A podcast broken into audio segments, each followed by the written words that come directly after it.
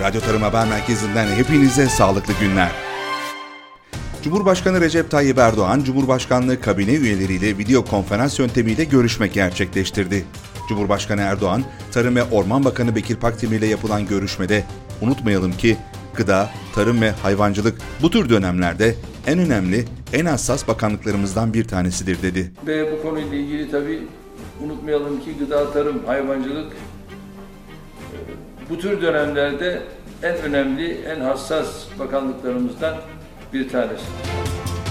Tarım ve Orman Bakanı Bekir Pakdemirli yeni tip koronavirüs tedbirleri kapsamında telekonferans yöntemiyle koordinasyon toplantısı gerçekleştirdiklerini belirterek toplantıda birçok konuda önemli kararların alındığını bildirdi. Pakdemirli Twitter hesabından yaptığı paylaşımda COVID-19 tedbirleri kapsamında sosyal mesafeyi korumak ve faaliyetlere devam edebilmek adına bakanlığın koordinasyon toplantısını tüm genel müdürlerin katılımıyla telekonferans yöntemiyle gerçekleştirdiklerini kaydetti. Toplantıda önemli kararların alındığına işaret eden Pakdemirli, bu önemli süreçte çiftçi ve üreticilerimizin olumsuz etkilenmemesi, vatandaşlarımızın gıdaya sorunsuz ulaşması, gıda güvenliği ve gıda arzı fiyat hareketlenmelerinin takibiyle tarımsal faaliyetlerin aksamadan sürdürülmesi adına birçok konuda önemli kararlar aldık ifadelerini kullandı. Koronavirüs domatesin kilosunu 1 liraya düşürdü. Geçtiğimiz aylarda halde kilosu 4 lirayı bulan domateste koronavirüs salgınından etkilendi. Domates üretim merkezlerinden Mersin'in Erdemli ilçesinde domatesin hal fiyatı 1 liraya kadar düştü. Erdemli Ziraat Odası Başkanı Rasim Şahin, koronavirüsten dolayı ihracatın durması, iç piyasadaki tüketimin azalması nedeniyle domates fiyatının düştüğünü söyledi.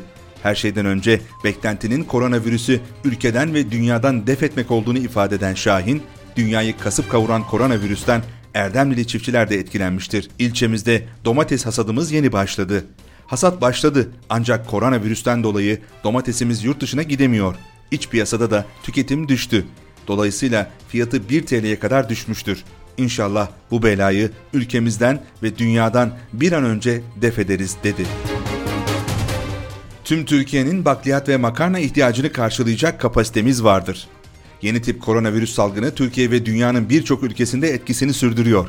Salgınla beraber çok sayıda insanı endişelendiren gıda stoğu konusunda hepimizi rahatlatan açıklama Türkiye'nin en büyük makarna ve bakliyat üreticilerinden biri olan Arbella Makarna kurucu başkanı Hasan Arslan'dan geldi. Panik yapmaya gerek olmadığını belirten Arslan, tüm Türkiye'nin bakliyat ve makarna ihtiyacını karşılayacak kapasitemiz vardır dedi. Meteoroloji Genel Müdürlüğü'nden alınan tahminlere göre hava sıcaklığında önemli bir değişiklik beklenmiyor. Yurt genelinde mevsim normalleri civarında seyredeceği tahmin ediliyor.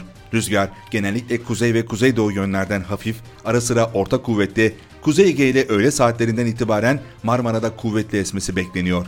Bazı illerde beklenen hava durumuyla günün en yüksek sıcaklıkları ise şöyle.